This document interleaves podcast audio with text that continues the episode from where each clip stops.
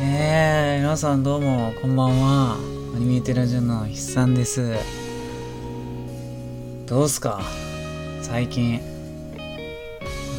あどうすか？最近、うん、もうねなんか今日も休みでゴロゴロゴロゴロっていうかなんやろね。あの、のんびりしてたんですけどもうちょっと急梅雨がね梅雨明けて気温がもうアホみたいに上がって34度とか出ちゃってもう外結構今日外を歩いたんですけどマジでやばかったですね。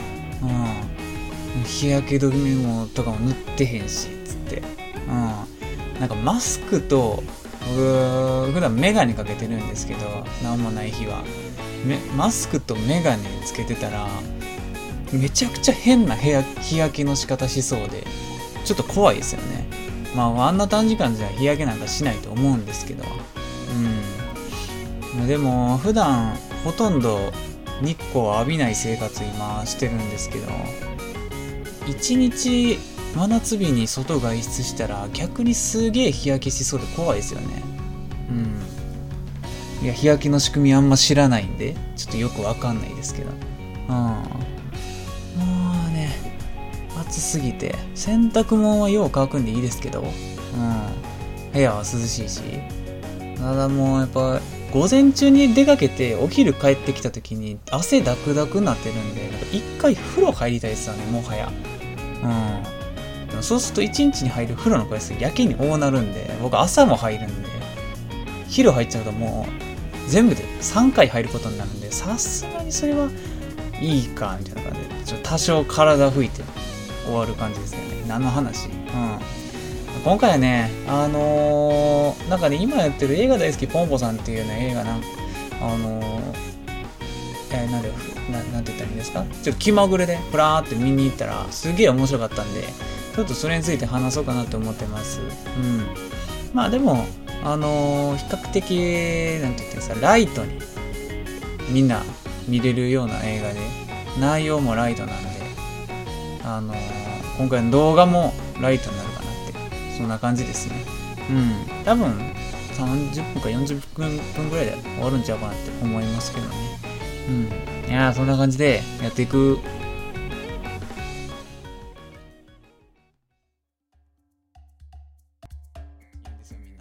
だからそもそもポンポさんっていう映画がやるやるよっていう人はいないんですよね。やるよっていうとこから知ってた人。うん。あ、先月公開されたやつやんな、とかじゃないんですよ。うん。みんなが見て、すごい褒め出した頃から知名度が上がったみたいなやつなんですよね。で、これ、他のアニメ映画何かなってなったら真っ先に思い浮かぶのってあれなんですよね。この世界の片隅になんですよね。あれも、あんなこの世界の片隅にっていう映画をやるよっていうことなんかあんまり知られてなかったんですよ。うん。あれはクラウドファンディングなんで、もしかしたら、あ、でもどうなんですかね。知ってる人は多かったかもしれないですけど、CM とか別にやるわけでもなく、うん。ねあんまり YouTube の CM とかでもやった記憶ないんで。うん。だから、でもね、あのー先に言っとくと、今回映画大好きポンポさんが、まあ、めちゃくちゃ面白くて、なんやったら、2021年のアニメ映画、僕、新エヴァンゲリオン一強で終わるかなって思ってたんですけど、映画大好きポンポさんがね、割と来てるんですよね。うん。迫るっていうか。まあ、それは新エヴァの方が、あの、考察もあるし、今までの歴史もあるし、その余韻とかもものすごかったから、そりゃ、新エヴァの方が価値は高い。価値って言ったらね、ちょっと変な言い方になりますけど、うん。あのー、素晴らしい作品では、両方ともね、素晴らしい作品ではあるんですけど、うん。だけど、こんなにいい映画がね、また2021年に放映されるとは思ってなかったです。嬉しい誤算ですわ。うん。でもね、結局、さっき言ったこの世界の片隅にが上映された年も、あれはね、君の名はとか声の形とかと同じ年なんですよね。うん。だから、あの年も、まあもう、君、今年は君の名は一強かなみたいな声の形も良かったけど、結局やっぱりアニメ、その、遠目から見たら君の名は一強かなって思ったんですけど、もうね、この世界の片隅にっていう映画がね、あれも、すごい最初上映する映画館の数が少なくて、もう知名度そんななかったと思うんですけど、もうほぼ口コミだけで評価上がって、どんどん広がって、で、最終的には全国で放映されるっていう、ロードですよね。うん、ロードマッピングですよ。うん。で、えー、この映画見た感想なんですけど、まあ、あのー、なんて言ったらいいんですかね。あの、オープニングでも言ったんですけど、ものすごくライトに楽しめるアニメ映画かなって思いますね。うん。特に、まあ、これいい部分、良い点なんですけど、この映画を見るにあたって事前知識とかは全く必要ないんですよね。うん。さっき言ったエヴァの比較じゃないですけど、エヴァなんか、事前知識がないと全くわかんないんですよ。新エヴァンゲリオンなんかもう、エヴァっていうね、あの、歴史の一番最後なんですから、うん、あれだけ見たかって全く面白くないと思うんですよ。映像綺麗やなで終わるぐらいなんですよ。うん。だけど、ポンポさんみたいなアニメ、単発の映画っていうのは、やっぱり事前知識なしで見れるんですよね。うん。で、これ一番最初に言っとかんとダメやったんですけど、ポンポさんは、あの、アニメ、え、映画を作るアニメ映画になってます。うん。物語の中で映画を作る、実写映画を作るアニメですね。一応、えっ、ー、と、僕も好きな映像犬には気をつけろと、あと、えっ、ー、と、白箱っていうアニメがあって、その二つはアニメーションを作るアニメなんですよね。うん。だから、まあ、似て非なるものなんかなって思いますね。うん。ちょっと構図としては似てるんですけど、本質的な意味になると全然違いますよね。うん。やっぱアニメを作る作品を作りたいんやったら、アニメでやるのがセオリーなんかなって思いますし、それが実写を作る作品作りたいってなるんやったら、やっぱり実写でやるのが、あの、親和性は高いんかなって思うんですけど、今回のこのポンポさんっていうのは、実写映画を作るアニメ映画なんですよね。そこが、ちょっと、やっぱり他の、えー、同じジャンルの作品とは違うところになりますよね。うん。で、えー、上映時間90分って言ったんですけど、とにかくね、全編通して90分すべてテンポがいいですね。落ち着くところとかあんまりなかったです。うん。だから僕が好きな映画って、そういう条件、その条件に当てはまるのが多い気がしますね。うん。テンポがいいと、落ち着く、あなんて言ってんですか、面白くないところがないっていうのは、ちょっと、ちょっとだけは違うと思うんですけど、まあ、ほぼ同じ意味やと思ってもらっていいですね。うん。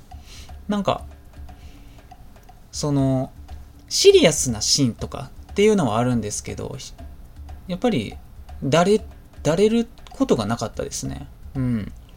あのー、先が予測できるというか、うん、ああ、こっから一旦このフェーズね、みたいな、たまにあるじゃないですか。うん。ここちょっと気抜いていいかな、みたいな。うん。そういうのはあんまなかったですね。次は何や、みたいな。うん。ずっと思ってましたね。だから、90分ものすごく短く感じたっていうか、ああ、もう終わりかって。うん。でも、やっぱり長くないし、90分ってやっぱちょうどいいですよね。うん。新エヴァなんかめちゃめちゃ長いんで、お尻痛いですよ。うん。そう。アニメで実写映画の世界を描くと。うん。まあ、あの、実写映画の、実写映画を作る実写映画 ちょっとなんかもう何言ってるか分からなくなってくるんですけど、っていうのは、結構ね、ありますよね。僕あんまり実写映画そもそも見ないんで知らないんですけど、なんかあったと思います。うん。ですね。で、これ、ね、結局、その、なんて言ったらいいんだろうな。さっきの話もう一回繰り返す形にはなっちゃうんですけど、えー、アニメを作るアニメとか、実写映画を作る実写映画をやったら違和感がないんですけど、これは実写映画を作るアニメってなると、結構、なんか違和感っていうか、あのー、冷めるところが出てくると思うんですよね。どういう見方をすればいいかわからんっていうか。うん。そうなるから合わせるんやと思うんですけど、他の作品は。うん。なんか、実写映画を撮ってるっていう体で、あのー、どんどん映像進んでいくけど、見てる側からしたら結局全部アニメなんで、それ前提で見ちゃうと、なんか変な感じになっちゃうっていう。うん。っていうのが懸念されるんですけど、ポンポさんは全くそういうのがなかったですね。全くかはわかんないんですけど、僕は少なくとも思わなかったですね。うん。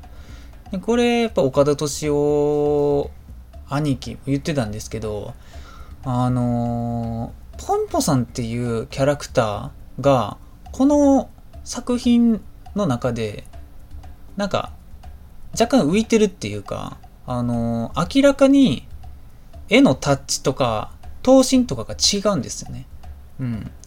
他の、ポンポさん以外のキャラクターって、あれは、まあ普通の、いわゆる普通のアニメに出てくるようなキャラクターの頭身よりちょっと小さいぐらい。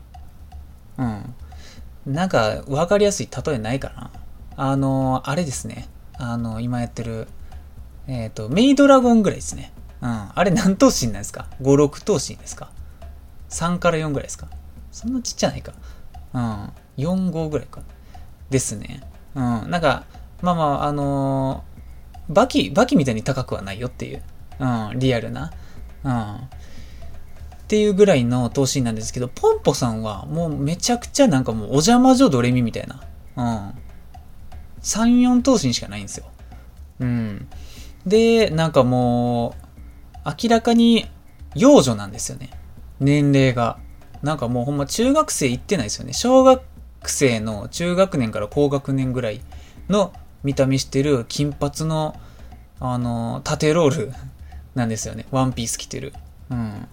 なのに、ハリウッドの映画監督なんですよね。ハリウッドじゃないわ。あの、ニャリウッド。そう、ニャリウッドなんですよ。うん。で、なんで、あのー、なんこういう、うん、どういう言い方が正しいんかな。ポンポさんだけめちゃくちゃアニメアニメしてるって言ったら分かりやすいですかね。うん。で、他のポンポさん以外のキャラクターは、ポンポさんよりかはアニメアニメしてないんですよ。うん。だから、そのポンポさん以外のキャラクターたちに、えー、実写映画を撮らせるそのアニメの中で実写映画を撮らせることによって、ポンポさんっていうとてつもなくアニメアニメしてるキャラクターがおる影響で、そのアニメの中で撮られてる実写映画のリアリティっていうのが少しなんか上がったように感じるって言ったらいいんですかね。うん。実際そこに描かれてる、え、ー、と、絵っていうのはアニメなんですけど、ポンポさんっていう存在によって、えっ、ー、と、なんか基礎が下がってるって言ったんですかね。うん。ゼロベースじゃなくて、マイナスベースになってるというか、うん。だから、高低差が結局高なって、なんか、冷めないようにギリなってるみたいな、うん。っていう話みたいですね。うん。なんか、ポンポさんっていう存在と、さっき言ったニャリウッドとか、あの、アカデミー賞のことニャカデミー賞って言ったりとか、そういう、あの、なんて言ったんですか、遊びじゃないですけど、非現実的なアニメアニメしている要素を極端にね、うん、アニメしてる要素を入れ込むことによって、なんか全体を下げて、あたかも、その、映画大好きポンポさんっていう映画内で撮られてる実写映画が、あのー、アニメではなく実写映画を撮ってるんだよっていう風に見えてしまうっていうのが、この映画のすごいところの一つやと思いましたね。うん。明らかに意図的やと思いますよ。なんで、じゃなきゃなんでポンポさんだけそんな頭身なんて思うと思うんですよね。うん。なんかポスターみたいなの見ても、ポンポさんだけ全然タッチが違うんですよ。うん。そう。だから、もう、ほんまに、そこがね、すごいです。うん。このアニメ映画、人に話せるいいとこ、ここですよね。うん。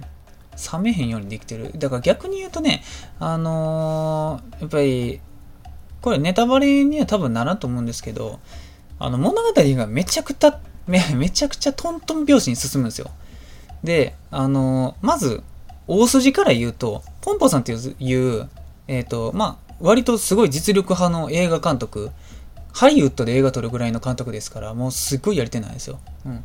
がいて、その弟子が、まあ、主人公っていうか、うん、主要人物のジーン君っていう男の子なんですよね。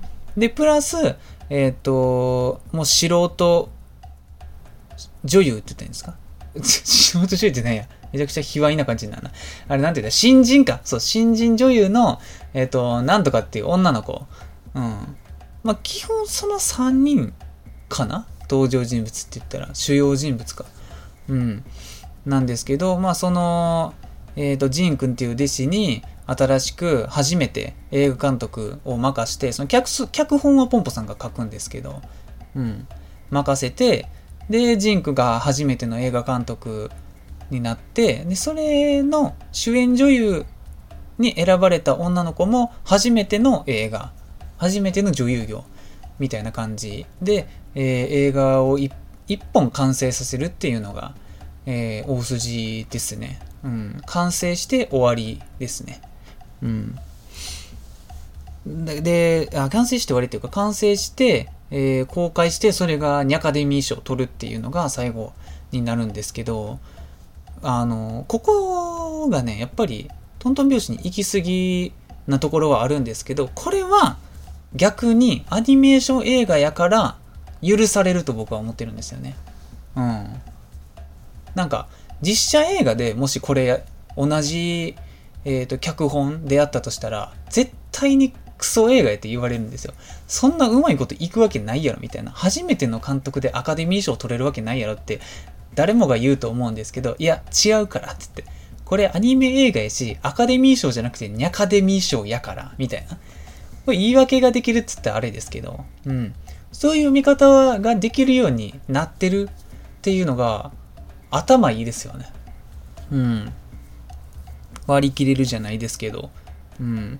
だから、あんまりこの映画、アンチいないのかなって僕は個人的に思ってますね。そういう感想が出る人少ないんじゃないかなっていう。逆に言うとそういう、あのー、こんなんありえへんわって思うちゃう人は、うん、そこが理解できてない。もしくは実写映画が大好きな人ですよね。基本的に実写映画が大好きやけど、あのー、え、実写映画を撮るアニメーション映画っていう触れ込みを聞きつけて、普段アニメ映画見んけど、アニメ映画見た人っていうのはそういう感想を抱いちゃうかも。うん。でも僕逆なんで、アニメ映画ばっかり見るんで、もう全然ですよね。うん。そう。だからもうそんなトントン拍子に行っても、いや、これプリキュアかって、お前そしたらプリキュアに文句言うかっていう話になるんですよ。そう。いや、プリキュアかってお前女の子、学生してる女の子が無法少女になって世界救ってるやんけみたいな。うん。そんなうまいこといくわけないやんけ、なんか、誰も言わないでしょっていうところですよね。うん。微妙なラインですけどね。うん。やっぱあまりにも非現実なことになっちゃうと、さすがのアニメでも、うん、ちょっと違和感出てくるかもしれないんですけど、うん。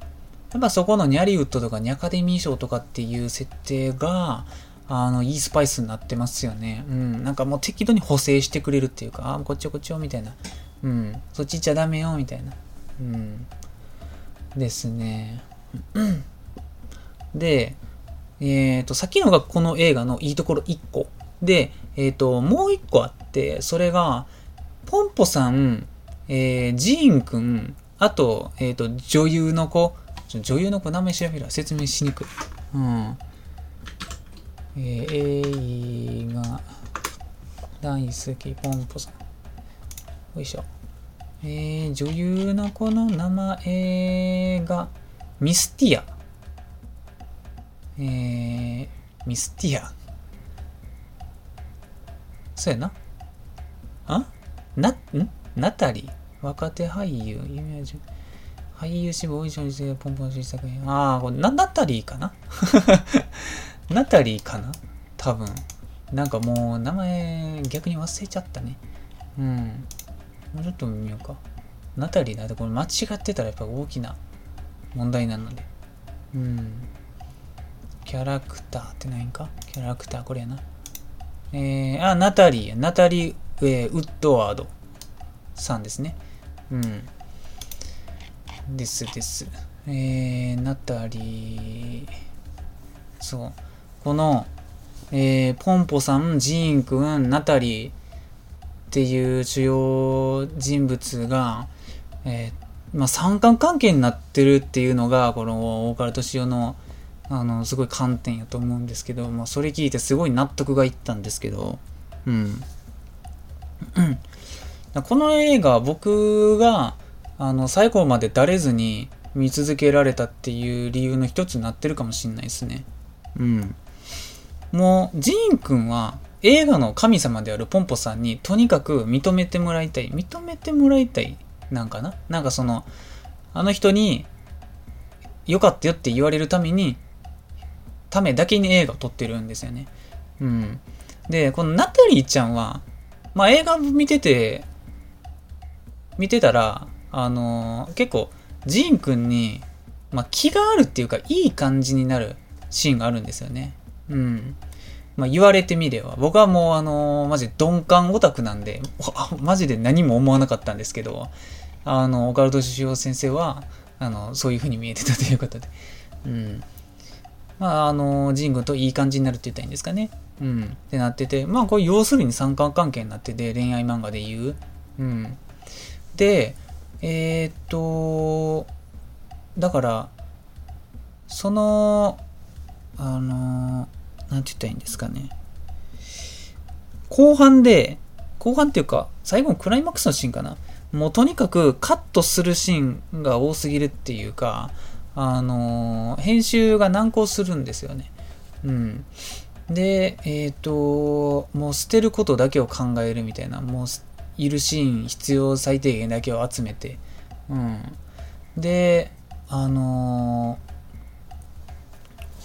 なんて言ったらいいんだろうな。もう、この作品でとにかく言いたいのは、クリエイターとして成功するっていうことは、あの例えばジーン君とナタリーちゃんの関係のみたいなように、あのクリエイターとして成功するっていうことは、それ以外の一般的な幸せな風を築く、家庭を築くとか、そういうのを捨てんとダメよっていう、そこの、あの、切り離しと、えー、映画の編集でいうところの、えー、カットっていうのがかかってるんですよね。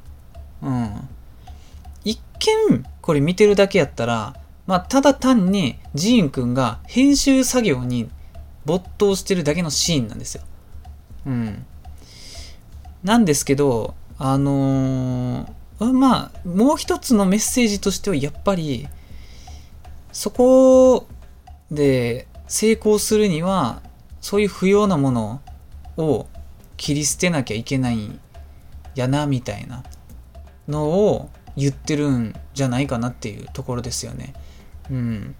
で、まあ、ある程度分かりやすく書かれてるところが、その、ジンくんが、編集してる映画っていうか、まあこの作品で、えー、最初から最後ぐらいまで撮ってるポンポさんが脚本を書いた映画っていうのの内容ともリンクしてるんですよね。うん。そうそうそう。それもいいですよね。うん。そこでメッセージ性がポンポさんっていう映画の中でやあの強なって、うん。それがなかったらやっぱり、ああ、まあなんか良かったかなっていうところで終わってた映画だったかもしれないんですけど、あそこの最後の、あのー、ガン押し、盛り上がりがあったおかげで、まあ、そこそこ深い映画になってるっていうのが、このポンポさんっていう映画のいいところですよね。うん。もう五角形のグラフがあるんやったら結構全体的に平均的にもう点数が高いみたいな、面積広いみたいな感じですよね。尖っていいとかではなく、もう本当に全体的にいい。うん。そう。ですよね。うん。まあ、あと、小ネタじゃないですけど、あの、ポンポさんがね、劇中で、あの、2時間以上ある映画は嫌いっていうセリフがあるんですよね。90分ぐらいがちょうどいいっていう。うん。で、この映画の上映時間も90分なんですよね。それが、まあ、ちょっとこだわりを感じになって思いましたよね。うん。まあね、往々にしてね、短くていい映画っていうのは評価高いですよね。うん。無駄にだらだら長い映画ってあるじゃないですか。うん。だから僕はね、やっぱこれ、こういうアニメ映画好きですわ。うん。で、先週レギュラー界で藤田と話してたと思うんですけど、あの、逆さまのパテマっていう映画がね、あるんですあれは上映時間何分かちょっとわから、忘れたんですけど、おそらく2時間もなかったと思うんですよ。うん。あれもね、すごい単発で見て面白いアニメ映画でね、おすすめですね。うん。なんかこのポンポさんと、ちょっと被せるところがありましたね。うん。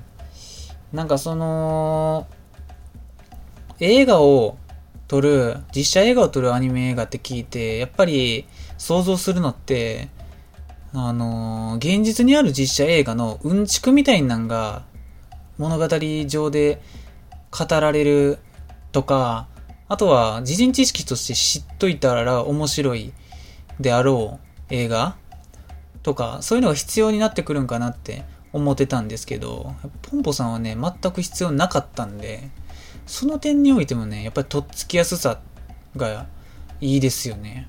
うん。なんかね、やっぱエヴァとか人に勧めるのは億劫なんでね、ポンポさんみたいな映画があると、あ、これすげえ面白いよ。次の休みの日にサクッと見たらみたいな。こういうのができるアニメ映画ですよね。うん。ちょっとね、この世界の片隅にとかをね、扱ってるテーマが、あの、テーマなんで、あの、若い女の子に勧めるのをちょっと、あの、はばかられるんですけど、うん、ちょっとあんま面白くないかもしれんけどってなっちゃうんですけど、やっぱ坂本様のパテマとか、こういう映画大好きポンポさんとか、あとなんやな、イブの時間とか、なんかその辺ですよね。うん。単発の。そう。まあまあまあ。まあ、それで言うと、全然細田守作品とかね、面白いですから。うん。みたいですよ。で、このポンポさんはね、原作の漫画が、あの、この漫画がすごいって、なんかあるじゃないですか。章が。うん。あれの2018年の10位って書いてましたわ。なんか、なんとも微妙なとこ引っ張ってきてしまったんですけど。うん。なんか、それぐらいやっぱり、知ってる人は知ってるけど、ぐらいの作品やったと思いますね。なぜアニメ映画化にこぎつけたかどうかは、まあ一般人にはわかんないですわ。うん。ただなんかウィキペディアさっきちらって見て、あの、知ったんですけど、最初深夜アニメの5分、5分枠、5分アニメってあるじゃないですか。うん。あれに、なんか、採用される案が出てたみたいですよ。うん。そう。だから、なんか僕原作を知らないんであれなんですけど、おそらくその5分でポンポさん、もしくはポンポさんみたいなキャラが一つの映画についてチロッとうんちく語る、なんか映画なん、映画じゃないわ、あの5分アニメになる予定やったんかなみたいな。うん。にしても結構飛躍しましたよね。うん。もしかしたら、この制作委員会とかスポンサーのの中の誰かがポンポさんの原作を読んで、ものすごく、なんか、これは一本の映画にすべきだって思ったのかもしれないですね。うん。今回角川なんですけど、うん。ですね。で、まあちょっと、あのー、制作人的な話になるんですけど、この映画はね、えー、アニメーション制作会社がクラップっていう会社で、で、なかなか聞き覚えがなかったんですけど、まあそれはそのはずで、えっ、ー、と、もう代表的なっていうか、そういうアニメーション制作が、えっ、ー、と、今回の映画大好きポンポさんが初めてって言っても過言ではないぐらいの出来たてほやほやの会社、えー、みたいですね。うん。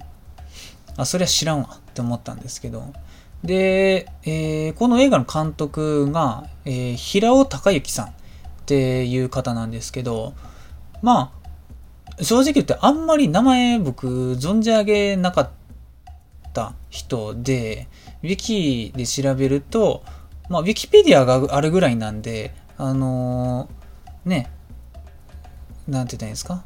あのー、知識のある人やったら知ってることとは思うんですけど、マッドハウス出身の人で、えっ、ー、と、後に UFO に移籍したみたいですね。UFO テーブルに。で、その時にカラの教会の監督を務めてらっしゃったみたいですね。うん。多分、マッドハウスの時は、原画とか、まあ、あと演出とかもやってたのかな？ちょっとあんま知らないですけど、うん、原画とか、作画監督とか、やってたんかな？ちょっと、うん、でも、どうなんすかね？ちょっと白箱の中身忘れかけてるんであれなんですけど、監督になり、なるような人っていうのは、ね、あんまり作画監督とかっていうポジションの歴が、ね、短そうなイメージありますよね。うん。もう、できるだけ最短で演出に行って、うん。そう。また脚本とか、で、監督みたいな。もう監督、専任の監督。うん。で、えー、っと、まあ今、フリー、兼、このクラップになるんかな？うん。ちょっとあんまりよくわからないんですけど。うん。クラップ。うん。まあ、そういう方ですね。平尾隆之さん。で、まあ、何ですかね、メジャーな情報で言うと、あの、荒木哲郎さんとマッドハウスの時に同期みたいですね。うん。まあだからそれぐらいの年代の人っていうことですよね。うん。荒木哲夫さんっていうのはあれですね、進撃の巨人の人ですね。あの、鋼鉄城のカバネリとか。うん。もうすごい有名な方ですよね。うん。で、今回初めて知ったんですけど、これ全然ポンポさんに関係ないんですけど、あのこの平尾隆之さんの経歴の中で一番僕が知ってた作品っていうのが、あの、魚っていう作品なんですよね。魚。GYO。もしくは魚という漢字一文字で行なんですけど、もうなんとも奇怪なアニメ映画あるんですよ。これもね、単発のアニメ映画なんですけど、もうね、あれ初めて見た時衝撃でしたよね。なんじゃこれとは。うん。あれの監督をされてらっしゃったみたいですよ。うん。そこも驚きなんですけど、もう一つ驚きなんが、魚のアニメーション制作が UFO テーブルやったっていうことに僕すっごい驚いたんですけど。うん。え、あれ UFO やったんやと。うん。UFO ってそう考えるとよくわかんないとこまで手出してますよね。っていうか、僕の中で UFO って結構最近できたアニメ制作会社やったと思ってたんですけど、ギョってまあまあ、まあまあていうかそこそこ古いアニメやったはずなんですけどね。うん、ちょっともう時系列わかんなくなってきちゃった。うん。そう。ああ、めちゃくちゃ早口で話した気がする、今回。うん。なんでこんな早口になったんかちょっとよくわからん。もうね、ただこの映画大好きポンポさんはね、マジで誰にでもおすすめできるアニメだと思いましたわ。うん。映画好きな人も、映画好きじゃない人も面白いと思いますよ、これ。うん。特にね、やっぱり、そんなに実写映画見えへん人が見に行くと、僕みたいなね。うん。逆にめちゃくちゃ面白いんちゃうかなって思いましたよね。実写映画好きな人からすると、ちょっとアラが見えちゃう可能性があるんで、うん。その点僕は全然見ないんで、良かったかなって思いますね。うん。まあ、キャラデザも可愛いし、うん。声も良かったし。なんか強いて言うなら、あのー、さっき言ったヒロインのナタリーちゃんの声が結構なんて言ったんやろ、ジブリ的っていうか、うん、めちゃくちゃいい言い方すると、まあちょこちょこ棒読みっていうか、なんか、周りと比べると、少し違う方向の、なんて言ったらいいんですかね、声優さんでしたよね。うん。あのー、主要人物の一人に、大塚明夫さんが声をされてるキャラクターがいるんですけど、やっぱりそういうのと比べると全然違う方向やなっていう ね思いましたよね。大塚明夫さんなんてね、もう、なんか、怪物みたいな。アニメの吹き替えをするためだけに生まれたまであるわ、みたいな声してるじゃないですか。うん。そういう意味で言うと、ナタリーちゃんね、すごい人間味のある声してましたよね。うん。ねえ。なんか、こういう話してるとき、あれ思い出すんですよね。ソウルイーターのあの、主人公の女の子の声の人。うん。あれも独特ですよね。でもね、すげえ耳に残るんですよ。うん。そう。いやー、とにかく良かったですね、ポンポさんは。なんかね、あのー、一人でもう一回見に行くのはもしかしたらないかもしれないですけど、ね、友達連れて映画見に行くってなったら僕2回目でもいいんで、これおすすめして一緒に見たいですね。うん。そう。やっぱり、何の知識もなく見れる映画っていいですよ。うん。ま知識があったらもっと面白くなる映画もいいんですけど、こういうのもいいんですよ。うん。ねえ。まあまあ、なんか全然もう関係ないですけど、007のね、公開日もやっと決まったことですし、1年半延期してたみたいですね。うん。もう、やばいよ。早見たいですわ。うん、実写映画あんま見ないって言ったんですけど、007だから対策は僕見るんで。うん。ブルーレイ持ってるぐらい007好きなんで。うん。まあ、それも楽しみよと。アニメ映画、ああ、あとね、あの、細田守の今やってるやつ、竜となんとかのなんとかみたいなやつも、多分来週とか再来週に見に行くんちゃうかなって思いますわ。またそれもね、見たら感想とか話したいなって思います。うん。じゃあ、一旦エンディングいくか。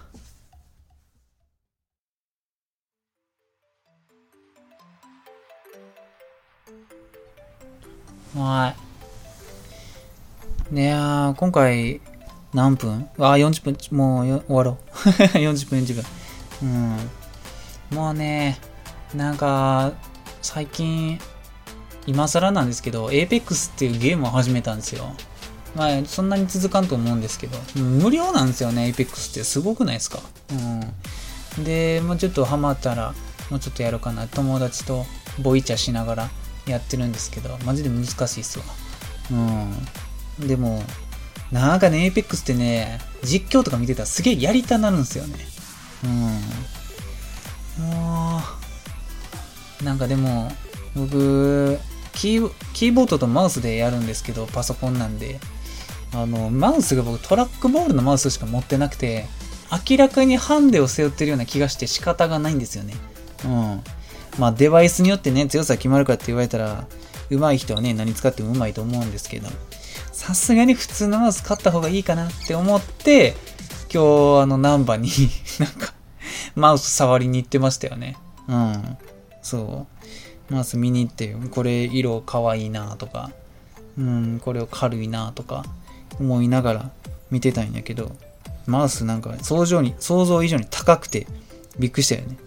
まあなんかちょっと1個買ったけど、うん、これで、まあちょっとで馬慣れたらいいなと思う次第。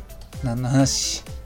もう、いやー、こんな短時間に詰め込んだの久しぶりかもしれんな。それぐらいね、ちょっと熱がね、うん、そう、なんかね、こういう、なんていうのな、すごくコスパがいいって言ったらちょっと悪口になっちゃうかもしれないんですけど、なんかいつでも見れて、誰にでもおすすめできて、誰でも面白かったって手放しで言えるような、そういうなんかホットドッグみたいな 作品ってね、いるんですよね。うん。やっぱハサウェイ見に行くとはね、全然ね、違うんですよ。うん、ハサウェイ見に行く時の心構えってやっぱりガンダムの一番新しいやつとか、もう僕ガンダムオタクやから余計ね、いやこれ、クシーガンダムのね、ミノスキクラフトがどうのとか、うん。ね、メッサーが出てくるけど、何体ぐらい出てくるんやとか、そういうのがね、付随しちゃうんでね、こういうアニメ、貴重ですよ。うん。グレートプレデンダーを一気見した時とちょっと感覚似てるかもな。あっちの方が感動やばかったですけど。うん。エモーショナルが。うん。感動ってその、泣くとかの意味じゃないやつですね。うん。心動くですよね。うん。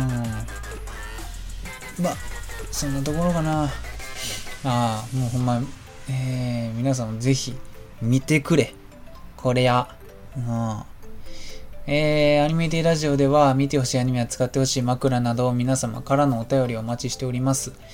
宛先はアニメテラジオ at gmail.com、TwitterID は at アニメテラジオとなっております。ねえ、もう暑いけど、梅雨上げて、まあどうか、クーラーはできるだけ炊いてもろて、熱中症とかならんように気をつけてください、皆さんも。うん。したら、今回こんなとこにしようかな。お疲れ様です。はい。